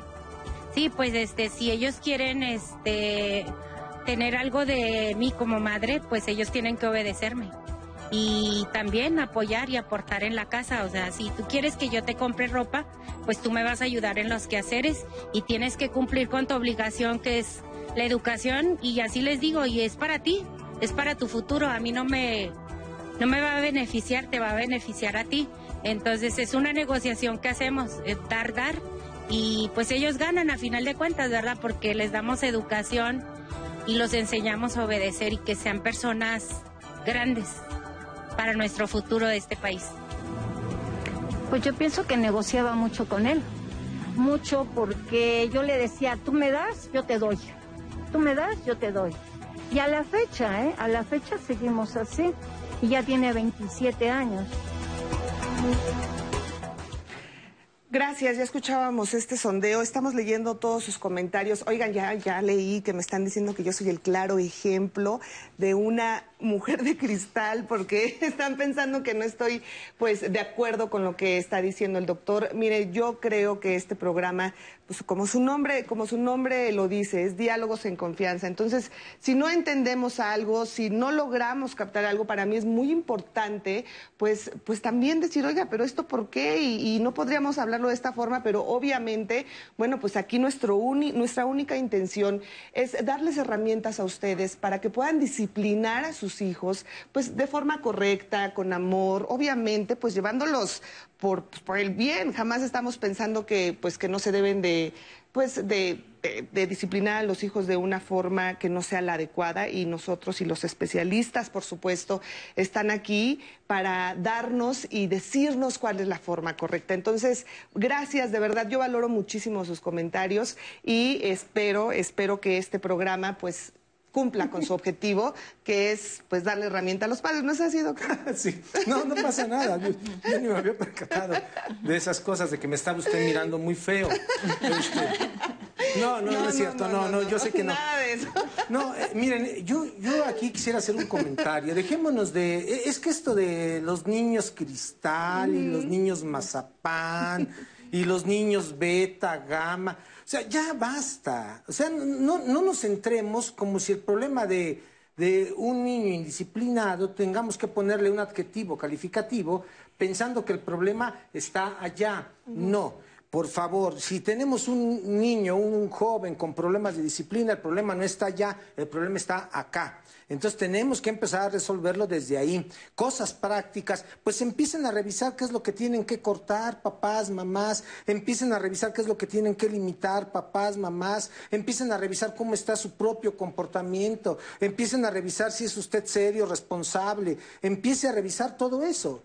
Y con eso nos vamos a evitar esto de los mazapanes y esto de los niños cristal, porque de pronto me parece que eh, van surgiendo a lo largo de la vida ciertos motes que sirve nada más para venta de libros. Ya basta, basta de esto. Y justo de eso tenemos una llamada, ¿no es así, Nati? Que... Así es, de hecho justamente nos dicen en las llamadas a propósito de estas generaciones de cristales, Pepe Romero nos dice, estoy escuchando la generación de cristal, pero siempre ha sido así. Todas las generaciones son distintas. Hay niños que son voluntariosos, desde pequeños son así, pero ahora los millennials ya les pusieron nombre. Y en una, una mamá nos dice, tengo a mi hija de 13 años y es de cristal ayuda de una, quiero ayuda de una psicóloga juvenil, me podrían ayudar. Y muchos papás aún tienen esta idea de que ya no tienen autoridad porque a veces los hijos luego, luego saltan, luego, luego ya incluso cuestionan la autoridad que tienen los padres y la disminuyen.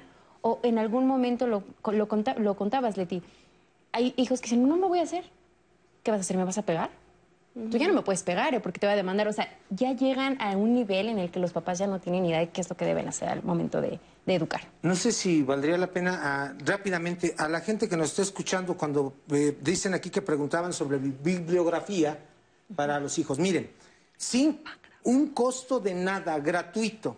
Las personas que me manden un correo electrónico, que me escriban al Face o al, al Twitter, les voy a mandar el libro que se llama Atención socioemocional en tiempos de pandemia.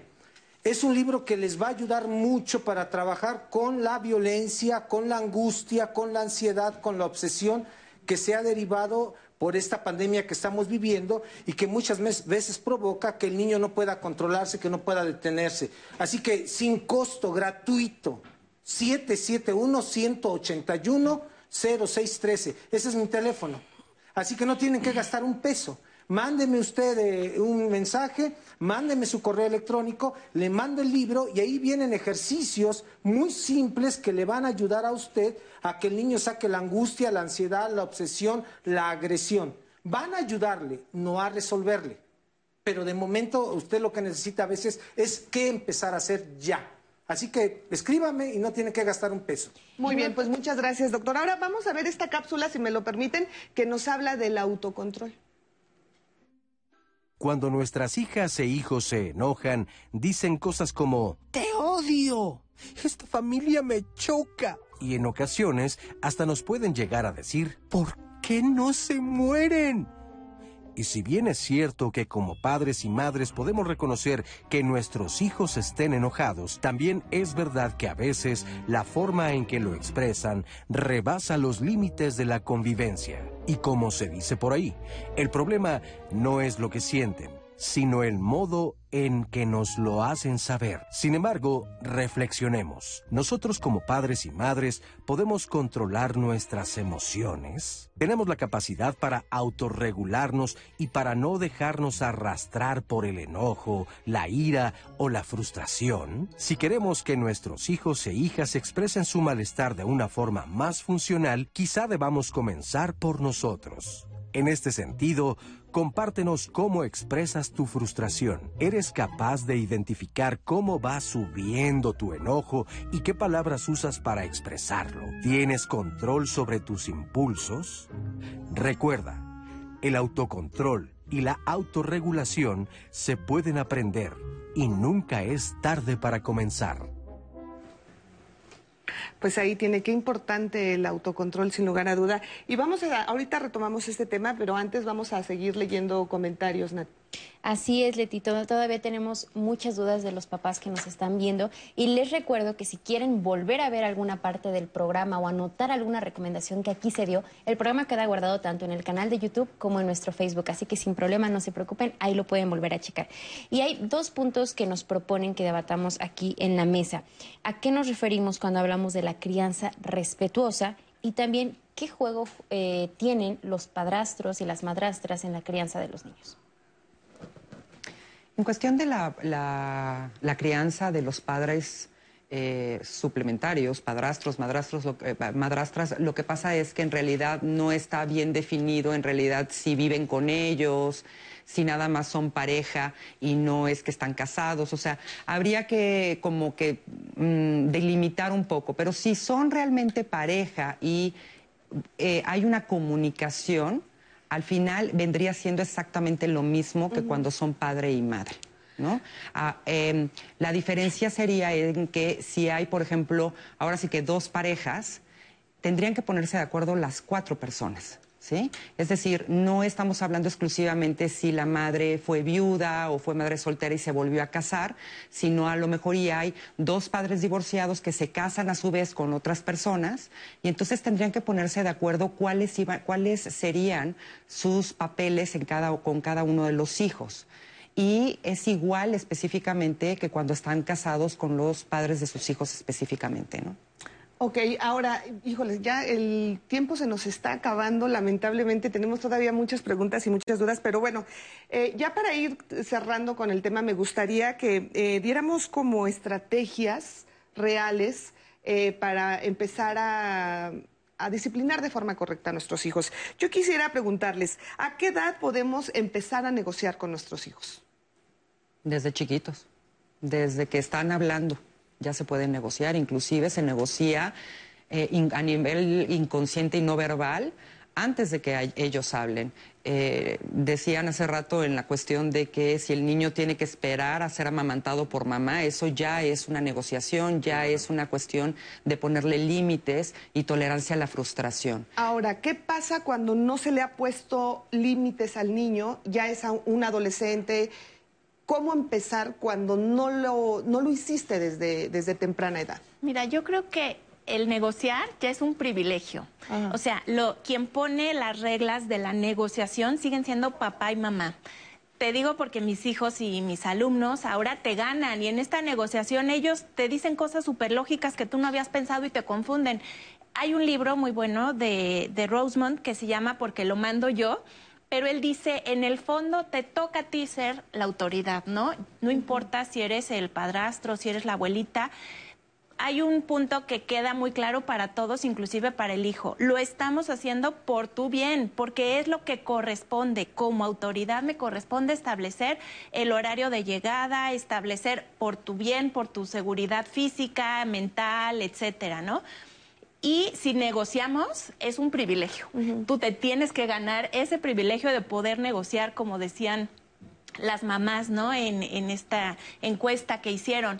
Realmente el hijo le queda claro que papá y mamá son la autoridad, quieren límites, quieren que los cuiden y los protejan en lo emocional, en lo físico. Y cuando una mamá o un papá no asume esa responsabilidad, como dice el doctor, en el fondo, ¿qué hay? ¿No? ¿Qué hay? Analízate, cuestiónate y sé honesto contigo mismo. ¿Por qué este hijo me está costando tanto trabajo? ¿Por qué estoy haciendo las cosas? Por supuesto hay que abrir la comunicación, hay que escuchar a los hijos, pero dice, eh, Rosemond dice justamente, el ser padres es una dictadura benévola te escucho, ok, hay momentos que podemos negociar, pero hay cosas que ya no se van a negociar y esto es porque ahorita a mí me toca ser tu papá o tu mamá. Mi hijo una vez este, eh, me dijo, eh, eres muy exigente y le dije, qué bueno, quiere decir que estoy cumpliendo con mi papel, eso me toca ahorita ser tu mamá, ya vendrán otras etapas o en otras, pero ahorita es lo que me toca, no es fácil ser autoridad, cansa. Ahora, ¿debemos permitir que los hijos cuestionen nuestra autoridad? Vamos a ver lo que nos respondieron. No, no porque uno se lo dice o cuando uno le llama la atención o le da consejos es por su bien. Es aconsejable, pero no siempre. ¿Por qué? Porque como está ahorita, digamos, los avances tecnológicos, los jóvenes o los niños ven mucha televisión y ellos piensan que siempre tienen la razón y siempre es necesario ponerle límites. No, porque se supone que ellos deben de respetar como personas, como padres y como personas mayores que somos, ya sabemos más de la vida que ellos. Híjoles, ahí está difícil, ¿no? Porque a mí nunca me ha cuestionado mi hijo. Al contrario, siempre me ha dado las gracias. Sí, y, les aclaramos dónde termina, dónde, cuáles son sus responsabilidades de ellos hacia nosotros y las de nosotros hacia ellos. No, porque sería darles pie a juzgar. A ver, justo tenemos comentarios acerca de esto y ahorita vamos con el doctor para que nos responda si debemos permitir o no que nos cuestionen la autoridad. Sí, Maru Noriega nos dice, quisiera comentar que muchas veces los padres no quieren disciplinar por temor desde que se malinterpretaron los derechos de los niños. ¿Qué pasa con esto? Bien, creo que para los hijos que nos están escuchando ahorita, los jovencitos, niños, etcétera, claro que tienen que cuestionar. Fíjense, cuestionar es fundamental. Porque cuestionar da pie a algo, a una recomendación básica en las familias mexicanas, a palabrar. Entonces, los papás tenemos que aprender a escuchar, no solo la palabra, también simbólicamente todo lo que hacen los pequeños y los adolescentes. Debemos de permitir que nos cuestionen y nosotros a un cuestionamiento responder con raciocinio, no responder con estos autoritarismos en donde es porque soy tu padre, porque así debe de ser. Pues no, los chamacos van a ir al Google y van a encontrar miles de respuestas muchísimo más razonables que estas cosas autoritarias. No, sí debe de haber un cuestionamiento y cuando hay un cuestionamiento se empieza a palabrar y cuando se empieza a palabrar aprendemos a escuchar y entonces empiezan a construir ahí mismo límites y se dan todos los argumentos que se tienen que dar en relación a lo que el papá quiere y a lo que el jovencito o el niño también este, desean. Esa es una. La otra cuestión, de, la otra pregunta, ¿a partir de cuándo se tiene se negocia o se platica con los hijos, ya lo dijeron, decían a partir de que empieza a hablar, sí, pero también recuerden desde que nacemos. Porque la mamá, cuando el niño llora para pedir este, leche y mamá lo lleva al seno materno, mamá le da leche, después mamá, ella sabe que no lo puede dejar ahí cinco horas, ¿verdad? Lo separa amorosamente, lo levanta, le pega en su espaldita para que el niño pueda mover sus intestinos, niño eructa y niño llora porque ya no es porque tenga hambre, sino porque tal vez el niño quiere más. Pero mamá amorosamente le dice, no, mi amor, ya no, mi amor. Y el niño se duerme, pareciera, pareciera que tiene eh, la teta en la boca, ¿no? E, es en ese momento mamá le enseñó a enfrentar dos cosas fundamentales en la vida, privación y frustración. Y vean, de la manera en que se lo haya enseñado, Ahí ya hay un asunto de los límites. Si la mamá cuando se puso a llorar dijo, ay, chamaco, y otra vez lo pone en la teta, y le enseñó a enfrentar eh, eh, esa frustración y esos límites con comida, ahí estaría algo que sostiene los trastornos alimenticios en los chamacos cuando van creciendo, ¿no? Ahora, ¿qué pasa cuando los papás dicen, yo ya no tengo autoridad sobre mi hijo, ya no puedo con él, tiene 14 años, ahorita estoy leyendo un comentario, tiene 14 años, yo ya no puedo. ¿Cómo le hago para recuperar? Porque ya mi hijo no me entiende. ¿Cómo puede empezar? Astrid, me... Pedir ayuda. Es bien importante. Los padres no, no somos los sabelotodos. Siempre hay alguien que nos puede ayudar, que nos puede aconsejar. En las escuelas para eso está eh, el área de psicología, para que nos ayuden, para que cada uno tiene, eh, digamos, eh, su propia historia. Entonces, si yo te puedo dar algo general, es pedir ayuda. Ya después, entonces, en esa ayuda particularizan cada uno de los casos. Ok. Ahora, ¿cómo podemos hacer o cómo podemos reprender? Hablamos de castigos, hablamos... ¿Es correcto decir te voy a castigar? No, ¿Cómo? ¿O tienes que reparar el daño? ¿De qué forma podemos hacer para que cuando el hijo rompe reglas o traspasa los límites, ¿Cómo le hacemos para que entonces eh, pues sepa que tiene que haber una consecuencia? Cuando son pequeños yo propondría a la gente que amablemente nos escucha que fuera de manera muy simbólica. Ejemplo concreto, el niño no hizo la tarea, entonces al otro día papá, mamá, los dos juntos o el papá van, le tocan media hora antes la puerta y le dicen que tiene que terminar la tarea. Simbólicamente le están este, enfrentando al pequeño a una consecuencia. Eh, pero si los papás les resuelven lo de la tarea y después lo regañan, así no va a funcionar. Entonces yo pensaría que con los niños una recomendación sería que lo hiciéramos a nivel simbólico. Si el niño ve que su papá lava los baños de la casa, si el niño ve que el papá a veces se pone a hacer también la comida, si el niño ve que el papá lava sus calzones por lo menos, entonces ahí estamos enseñándole al niño todos estos límites sin necesidad de decirle, y si no haces esto te voy a pegar o te voy a castigar. Nada que ver. Y ser firmes, porque muchas veces te, te, dicen te voy a castigar o más bien te voy a, vas a tener que hacerlo de esta forma y después ya le bajan un poquito el nivel y dicen, bueno, ya, a la siguiente. No, es lo mismo un castigo que una consecuencia. Ok, Ya se sabe perfectamente que los castigos no funcionan, porque un castigo es algo autoritario, es algo violento, es algo que no provoca en el niño un pensamiento del por qué lo hice. Una consecuencia, como su nombre lo indica, es algo que a raíz de algo que no hice o que sí hice, pero lo hice mal, voy a tener así pues la consecuencia que me da inclusive la vida, básicamente. Entonces, no, debemos de ser también como padres bastante creativos para saber cuáles son las consecuencias que debemos de poner a nuestros hijos, porque si yo, por ejemplo, eh, veo que mi hijo tiene hecho un desastre su, su recámara, por ejemplo, y no tiene nada que ver con el celular, pero yo le quito el celular, ahí sería un castigo, no una consecuencia, que no lo haría pensar, no lo haría reflexionar del por qué debe de estar limpiando su cuarto. Entonces tenemos que realmente darnos cuenta cuáles serían todas las consecuencias que deben de tener nuestros hijos para que haya ya una madurez y una reflexión que nos lleve a delimitar esa estructura. Muy bien, nos quedan dos minutos de programa y me gustaría que rápidamente dieran pues sus conclusiones acerca del tema. ¿Qué le dirían a las personas que nos ven? Mira, yo cerraría eh, con disciplina, no es solamente eh, la rigidez, ¿no? El poner castigos, premios, consecuencias, también es la atención, el tiempo que te dedico.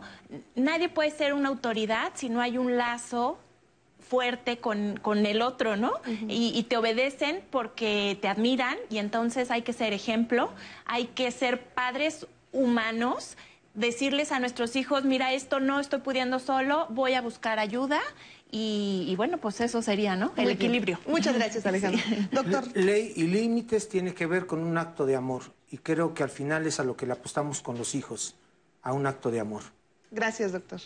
Si no le pones límites hoy a tu hijo, vas a sufrir tú mañana. Híjole. Pues sí, definitivamente, qué fuerte. Nati, leemos los últimos comentarios. Les comparto. Claro que sí, la última llamada de Juan Francisco Meso Solís, quien nos comparte. Carl Jung dijo: A los hijos no se les educa con las palabras, se les educa con los ejemplos. Los hijos no pueden ser amigos de los padres porque no restamos autoridad. Los hijos necesitan una guía. Todo tiene su lugar en esta vida. Gracias por el tema, admiro al canal por tener la sabiduría de poner temas que nos hacen reflexionar. Y vaya que nos hizo reflexionar hoy. Sí, claro que nos hizo reflexionar y mucho a todos, a todos. Yo les quiero agradecer. Gracias, de verdad. Gracias, gracias por acompañarnos, por enseñarnos tanto en este programa Diálogos en Confianza. Y también les queremos agradecer a ustedes por todos sus comentarios, por tenernos también esa confianza de decirnos, pues, cómo es que ustedes están llevando esta educación esta disciplina con sus hijos que definitivamente sabemos no es nada fácil. Así que gracias por acompañarnos, espero que continúe en la programación del 11 y por supuesto que continúe aquí en Diálogos en Confianza las, pues, los siguientes días. Así que yo lo espero el viernes. Hasta la próxima. Cuando llegó la hora de luchar por la libertad y hacer que México siguiera adelante, ninguna